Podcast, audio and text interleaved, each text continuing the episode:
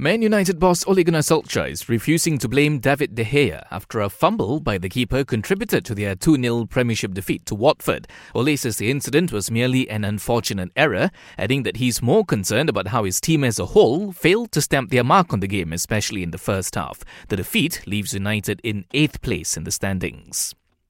The Professional Footballers Association wants the British government to launch an official inquiry into racism in football.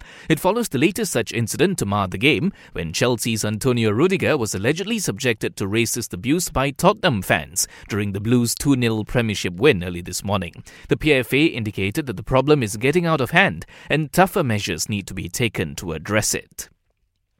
And Ajax defender Daley Blind has successfully undergone an operation to treat a heart condition. The ex-Man United star was diagnosed with an inflammation of the heart muscle after complaining of dizziness in Ajax's Champions League match against Valencia earlier this month. It is not known how long Blind will remain on the sidelines.